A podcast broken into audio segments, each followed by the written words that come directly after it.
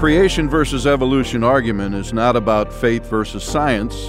Neither can be proven or falsified by the scientific method, and in fact, both sides are looking at the same forensic evidence. The real question then is which view is accurate? We're the Missouri Association for Creation. Welcome to our podcast.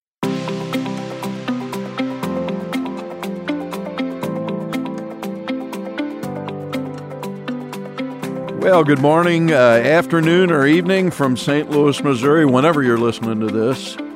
Um, I'm Marv Schaefer. I'm president of the Missouri Association for Creation.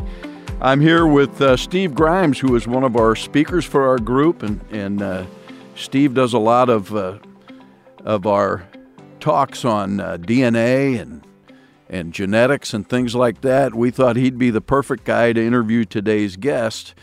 Uh, a little background on Steve. He has a BS degree from Wash U in St. Louis in uh, systems and data processing. Uh, he was an adjunct faculty member at Washington U School of Engineering and Applied Science for 25 years, uh, teaching computer systems architecture in the undergraduate Bachelor of Science program. He currently works as a database architect and developer, capping an information technology career that spans multiple computer environments and languages. Steve, uh, welcome to you. I know you're looking forward to this interview. Uh, yes, thank you, Marv. Uh, so tell us who our guest is today. Yeah, thank you for the opportunity. Uh, today's guest is Dr. Rob Carter uh, and this will be a treat. Dr. Carter obtained a BS in applied biology from the Georgia Institute of Technology in 1992. He then spent four years teaching high school biology, chemistry, physics, and electronics before going to the University of Miami to obtain his PhD in marine biology. He successfully completed this program in 2003 with a dissertation on cnidarian fluorescent proteins. Cnidarians are an interesting uh, group of animals, includes the uh, corals and the jellyfish and such. Oh, okay. While in Miami, he studied the genetics of pigmentation in corals and other invertebrates, designed and built an aquaculture facility for Caribbean corals, performed well over 500 scuba dives, many of them at night, and licensed a spin off product of his research, a patented fluorescent protein, uh, to a biotech company. So he's a PhD geneticist, and we're going to ask him a few questions about uh, Adam and Eve and and the genetics, uh, what genetics light can be shed on the biblical narrative. It sounds like he's a rock star. Yeah, uh, yeah, yeah. Rob has been uh, through St. Louis several times. In fact, he's actually stayed at my house uh, oh. Uh, when he came in for our conference that we had two years ago at Concordia Seminary. he's actually going to be a guest for the next two episodes. And Steve is going to be with us for three because I uh, Steve has done uh, some work looking into the James Webb Space Telescope, and so I'm going to actually be interviewing Steve That'll be actually three podcasts from now. So we've got Rob for the next 2 mm-hmm. Steve for the next three. Absolutely. So the, the first episode, we're going to focus on Adam and Eve, or try to. Uh, there's so many things I want to cover with Rob, but I'll try to uh, uh, focus on Adam and Eve. He's recently done a, a uh, presentation, Seven Reasons to Believe in the Biblical Adam. And uh, we may get to that. I uh, hope to get to that, but we're going to work around that topic uh, for the next uh, few minutes here. Awesome. Let's get going. Welcome, Rob Carter. We're happy to have you with us. Rob is a PhD geneticist, as we mentioned. And uh, Rob, how are you today? I'm doing fantastic. How are you today? Great. We're hoping to talk to you today on our podcast about uh, Adam and Eve. Are they real? And uh, why do you think so? And why do others not think so? Cool. This is one of my favorite topics. I'm going to enjoy this. Good. Because apparently, even people that are coming around to believing in maybe there was a real Adam, they still want to have other people outside of the garden. Uh, Joshua Swamidass comes to mind. And uh, there's others that mix this up, and apparently there's been some change on the part of, I guess, reasons to believe, or others that have moved from, oh, there it couldn't have been an Adam to, okay, we'll accept there was an Adam, but they always want to mix it in with these other things. Uh, what are you finding out about Adam and Eve? Well, tons of genetic things, but there's a biblical question that already pops up as soon as you started talking, and that is the people outside the garden, where's this idea come from? This is something people have been wrestling with for centuries. specifically after the Europeans started discovering non European people spread out around the world and they look very different. And they're like, yeah, how do you get all these different people if you start with Adam and Eve? Oh, maybe those aren't descendants of Adam and Eve. Maybe God created different people in different places. Of course, even saying that discounts the flood, where the Bible says all people in the world came from Noah's family. But people who were just taking a, you know, the 10,000 foot view, not really digging into details, some of them concluded that there must have been an Adam and Eve and then other people. And those other people, they would reference, um, you know, who, who did Cain marry? Who is he afraid that was going to kill him? What are these other people that the Bible's talking about?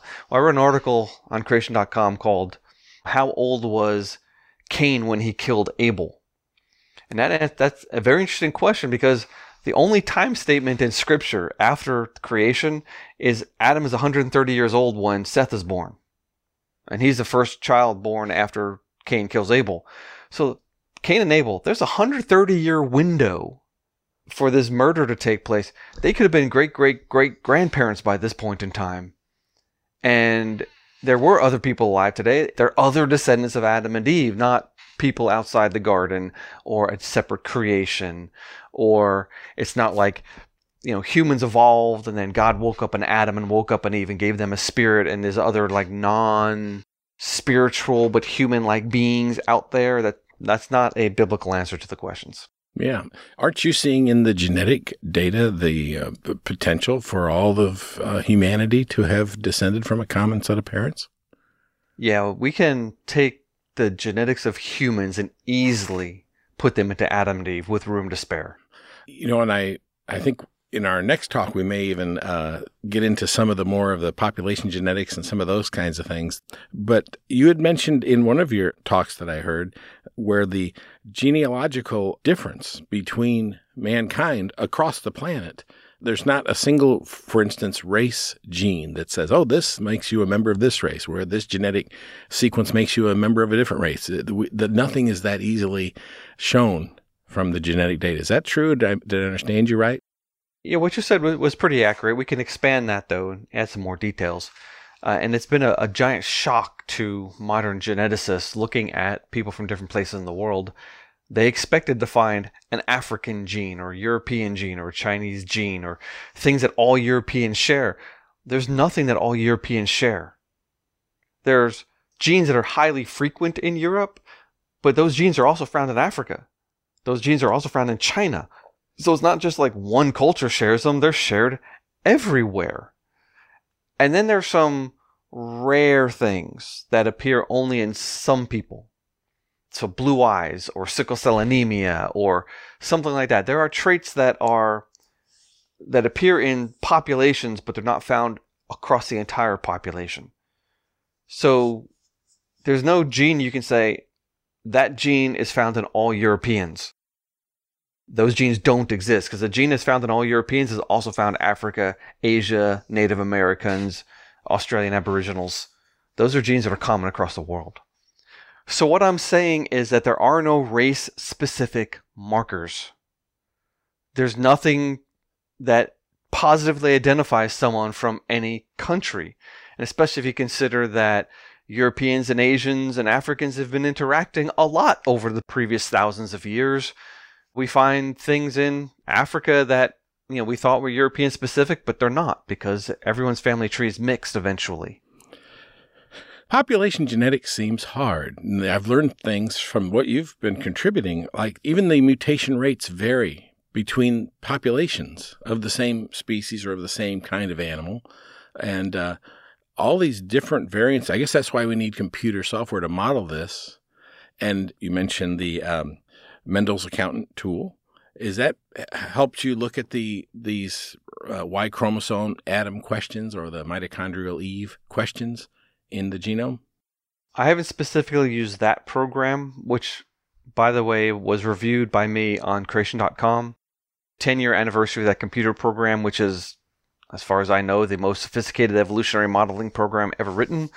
And it was written by creationists go to creation.com, type in Mendel review. It'll come right up. That has been used to do a lot of population modeling and modeling of pieces of DNA that don't recombine over time, like a Y chromosome or mitochondria or a, a viral uh, genome.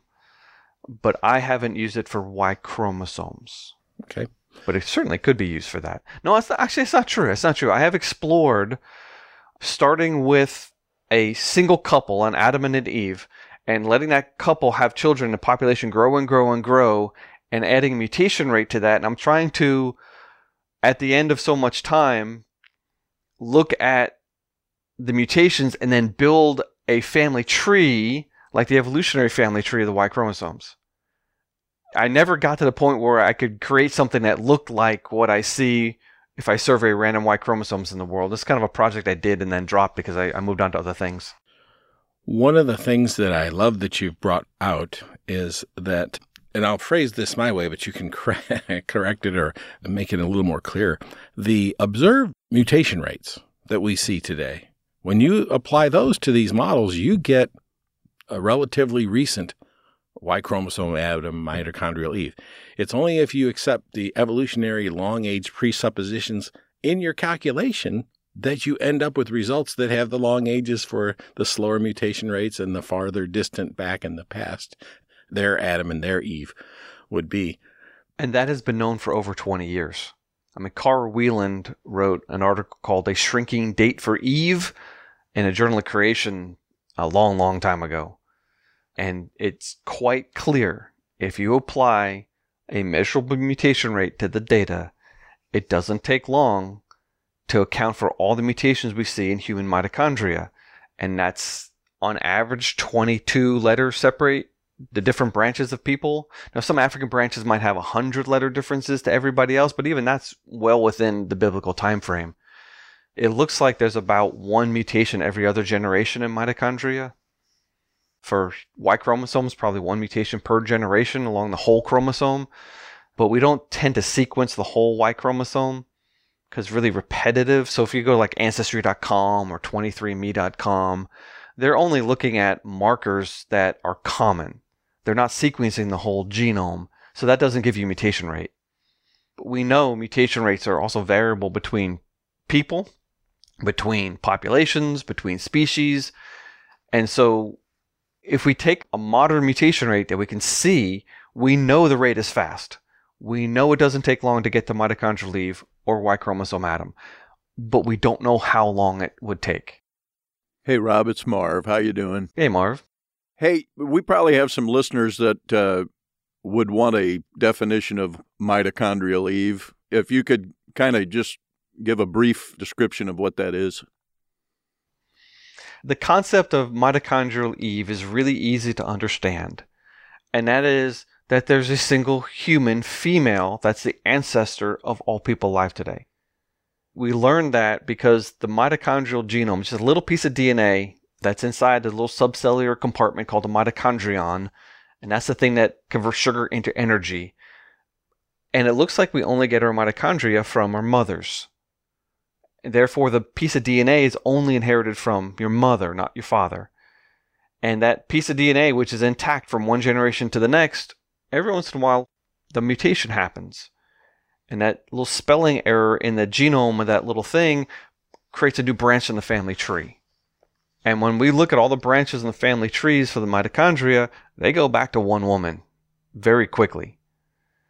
Now, the evolutionists will always say this. It's funny because I've never known anyone who made this mistake. But the evolutionists are like, oh, you can't talk about mitochondrial Eve because the creationists will confuse it with Eve. Everyone knows in the evolutionary community that there was never a time when there's only one woman alive. Instead, they teach that there was, you know, a few tens of thousands of people alive, and just through sheer luck, only one of those women is the female ancestor of everyone alive today. So it's not an Eve as in a single woman. It's just an Eve as in a lucky lady in a population. In a small population, that's going to happen at random if you have enough time. It's like if you had a whole bunch of people go to Mars, and let's say there's 10 men and 10 women, and they start having children, and just like in modern America, the children take on the, the father's last name. Well, there's a pretty good chance that some fathers aren't going to have any sons. And some fathers have a lot of sons And so in the next generation, there might be lots of Carters and very few Grimeses. And a couple generations after that, there might not be any Grimeses at all. And over time, if you just follow that pattern and the population doesn't grow exponentially, just randomly, you're going to arrive at a single last name and a single Y chromosome. So looking at the female lines, the same thing happens. It's just not tracking last names. The mitochondria go back to one woman, Y chromosomes go back to one man, in small populations given enough time. So they're depending on the scientific doctrine of sheer luck. no, it's a mathematical probability. Oh, okay. but then when you throw in modern mutation rates onto that, you realize that their scenario does not work. 20 years ago, they said, oh, Eve would have lived like 2,000 years ago. Well, that's crazy because I think Eve lived 4,000, 6,000 years ago. Our Y chromosome Adam is Noah. That was about 4,500 years ago. Our mitochondrial Eve was Eve Eve, and that would be about 6,000 years ago. But that means that the mutation rates are within the biblical model. We can actually slow the mutation rate down and still get our biblical Eve. They're on the wrong side of the equation for the evolutionists. That seems to happen a lot. Uh, yes, it does. It does. One of the things I also uh, learned from you is that the gene sequencing, as you just mentioned now, they're, they're only doing sections in case of uh, Ancestry and me or these different places, but there's errors in the actual sequencing of the genome. Why was the Thousand Genome Project so important? Okay, two questions. First one is errors, and it drives me nuts. I want to be able to read a piece of DNA that's been sequenced and say, this is the sequence, and I can't do it. Uh, sequencing machines, they make mistakes. They make lots of mistakes. And the way to fix that is you just sequence your DNA many, many, many, many times over, and then you average. And yet, even when you do that, even if you sequence it 20 times over, you're still going to have mistakes. So they try to do 80, 100 times over, and that's better, but it's still not perfect, and it drives me nuts. And there's also issues with, I mean, where do you get the DNA? Usually you get the DNA from blood cells or from spit well, those are adult human cells. They've gone through a lot of cellular replication. I'm 54 years old. My skin cells have divided many thousands of times. My blood cells have divided many thousands of times, and every cell division is a recipe for more mutation. So adult cells have more mutations than the person was born with. And then usually they take the cells and they culture them. So they might take some blood cells and put them in a laboratory and raise giant vats of this blood cell and do it again and again and again. Well, more mutations happen in cell culture. So just because you have a sequence doesn't mean that's the actual the sequence of the original. And it's so frustrating because I look at this data and I want to track back to Adam and Eve, but the error rate in the data is about the same as the mutation rate I expect. And so when you, you see a difference, you don't know if that's an error or a mutation. And so I throw up my hands and say, oh, I wish I had better data, and I don't. There was a second part to that question. I rambled past it. What was that second thing you said? Great answer. Uh, the second part was on the Thousand Genome Project. I've heard you refer to that a few times. Well, after the first human genome was finished for $3 billion, we decided we are going to sequence a thousand genomes. Now, the 100,000 Genomes Project by the UK government is nearly finished. The US government has launched the Million Genomes Project, but this is usually pretty low quality data at least the Thousand Genomes Project, it wasn't high quality. They weren't looking for specific letters. It's really good for looking at big chunks. Like, oh, this person's missing a gene, or this DNA is inverted in that person. Or if you scan across the genome, you can assume that 1% of your, your letters are in error, but 99% of it's good. So you can still say, hey, this person looks like they have European ancestry. This person looks like they have Polynesian ancestry or something like that. And it's pretty good for doing that, but you can't estimate the mutation rate from that. And so you cannot use that kind of data to figure out how long ago Adam and Eve lived. It's very frustrating. But we've got millions upon millions of people now have had their genomes looked at. I mean, my data is on 23andMe.com.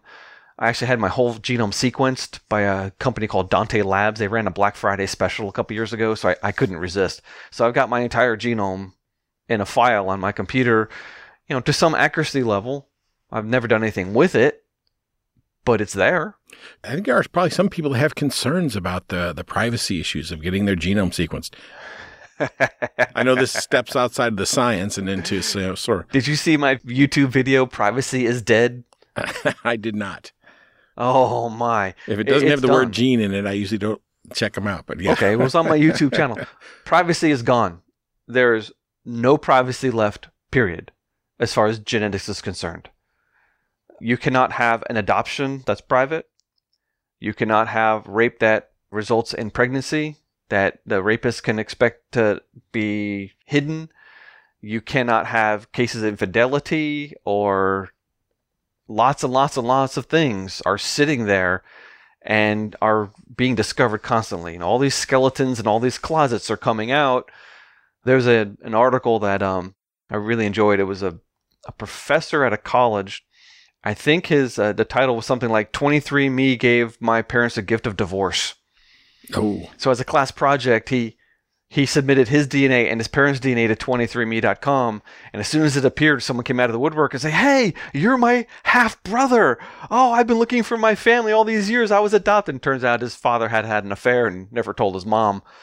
Yeah, privacy's gone, but we're now working on DNA sequencing machines that can sequence on the fly, and so you could put one of these sequencers in a New York City subway and it just sucks in the air and sequences all the germs that are floating in the subway and they just you know broadcast it to some central database but that also means that you can identify all the people on the subway from the skin cells that are sloughing off and this is cheap and fast and it's coming down the pike right now hey, bringing it back to Adam and Eve, and then I think Marv has a question. This is very simplistic, but you can tell me if it's uh, mistaken. If I just look at XX versus XY as the chromosome for male and female, uh, vice versa, ma- female and male, uh, it must mean that everything came from one male. Because if everything started with a single female, this is sort of a weird chicken and egg thing, but if everything had started with a single female, why wouldn't be there to be selected or to be passed down? So everything had to start with a single male, which is exactly what we have in the biblical record.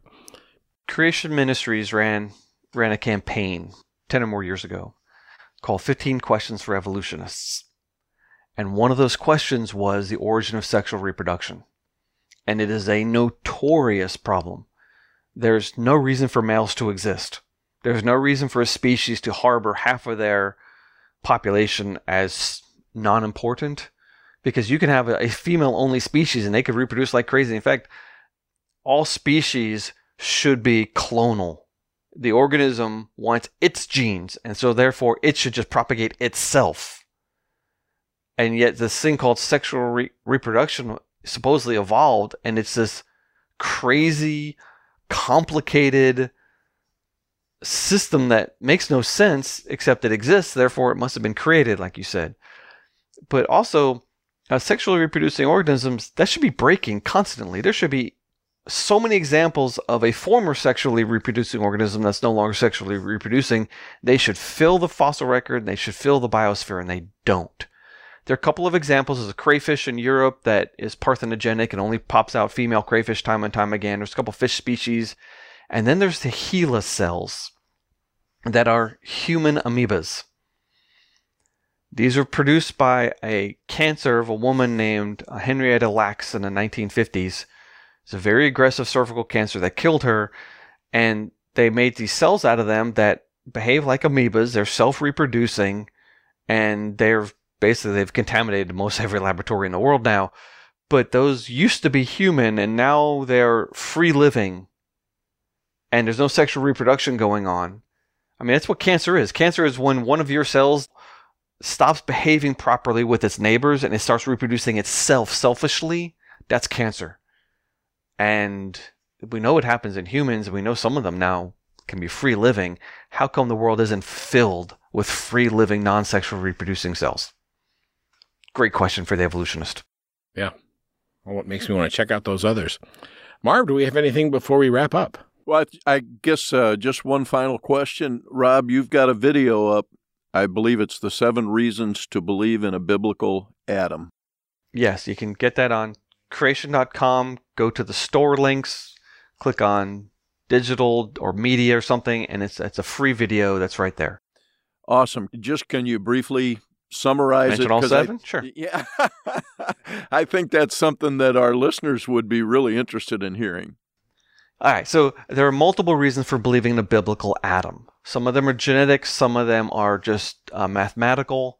The first one on my list is the explosive population growth of the human race. I mean, there, there might be 8 billion people in the world, but we get to ask if humans have been around for so long, how come there are only 8 billion people? Human populations grow very quickly. And if you look at a very slow growth rate, like maybe you double the population every 150 years, which is crazy slow, well, that would get you to Noah and his family 4,500 years ago. Which is exactly what the biblical timeline is. Yeah, yeah. And so the population growth of humans points to a very recent origin of humans. My second point was there's a general lack of diversity on the Y chromosome, the human Y chromosome. There's not many mutations that separate all the men in the world, and just looking at the mutation rate we can see in families, that would bring us back to Adam just a few thousand years ago. It's trivial, honestly. The, the mutation rate fits a biblical picture. The third point was the fact that there's a Y chromosome Adam and a mitochondrial Eve. Those didn't have to be true for the evolutionary community. We could have shared Y chromosomes with chimpanzees since they claim we came from the same population, but we don't. We have a radically different Y chromosome and a radically different mitochondria, and there's only a single Y chromosome and a single mitochondrial founder for the human race. The Bible demands that. Evolution is agnostic towards that. They don't care if it's true or not. When they discovered it, they, oh, we must have come out of Africa out of a small population. They kind of invented that after the fact. The fourth part is just um, how much genetic diversity is in humans. There's not a lot. In fact, chimpanzees have like eight times more genetic diversity than all of the humans in the whole world. You could easily fit the genetic diversity we have into an Adam and an Eve. And especially if you consider that God could have created different genomes in every one of Adam and Eve's reproductive cells. That means that the amount of genetic diversity depends on how many children they have. But Eve could also have been a clone of Adam, and we could still explain all the genetic diversity. It's easy. My fifth point was the distribution of the genetic variance, the frequency. There's like, I don't know, 30 million letters that can vary between one person and another that are found on all continents. That's 30 million variants that God created in Adam or in Adam and Eve's reproductive cells, either way. 30 million variants, and that's easy to explain. But then there are millions upon millions of really rare variants. More common ones would be, like I said earlier, blue eyes or sickle cell anemia. But then there's take a gene. This one person has a G there, and no one else in the whole world has a G at that location. That's because that person has a mutation. There was a spelling error as that person was developing. So that's one out of 8 billion. The frequency of that is like 0.00000 something percent. It's, it's very, very infrequent. Then there's things that are found in only 1% of the population or you know, one out of 100,000 people. Those are really easy to explain as mutations that have occurred in the human race since creation.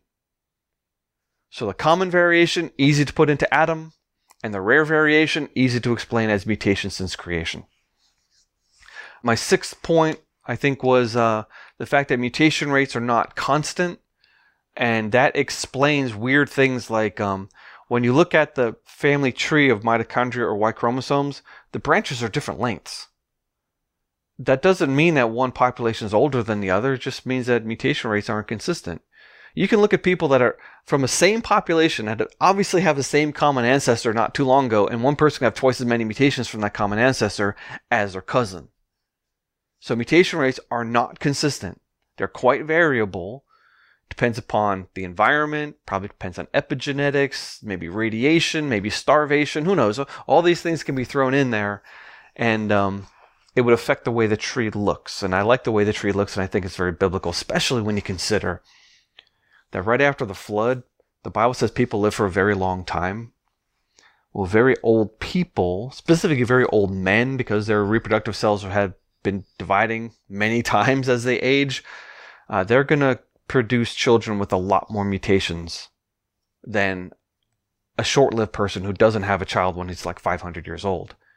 So the branches of that tree that we see probably reflect the age of the patriarch when the child was born, not time necessarily, not thousands of years, but just you know dozens to hundreds of years. And the last point was that the Bible says that Adam was real. And Jesus affirmed that Adam was real. That's the most important point. Absolutely, it's the most important point. Paul affirmed that Adam is real. The Bible is very, very clear that Adam is real. In fact, if Adam's not real, we got big problems because we can't explain where death comes from. We can't explain the kinsman redeemer concept for Jesus. We can't explain why Jesus is hanging on a cross to pay for sins. Well, but in the Garden of Eden, God told Adam, the historical Adam, if you sin, you will die.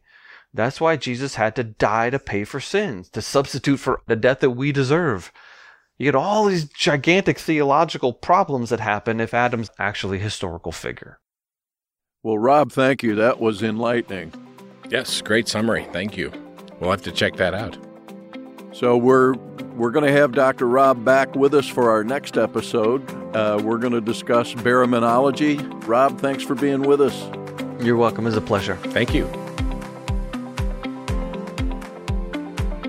Wow, Steve, there was so much there.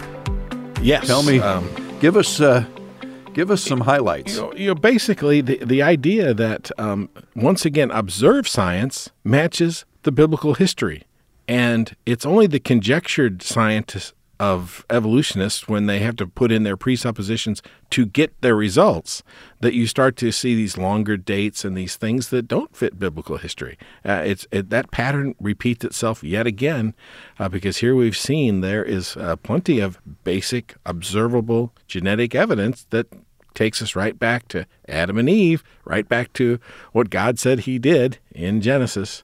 Well, when you look at the time frame, you know, they, they talk about billions of years that's not enough. Right. If Billions they, is it, it it just it can't happen, can it? Right. When you really start putting the numbers to it, I think uh, whether it's Haldane's dilemma, which was a population geneticist in the 40s who who showed how long it actually took these advantageous uh, leaps in evolution, which never happened, but even if they did, the number, the years and years and generations upon generations of time that it would take to uh, fix these genetic advantages in, in a creature that was actually advancing.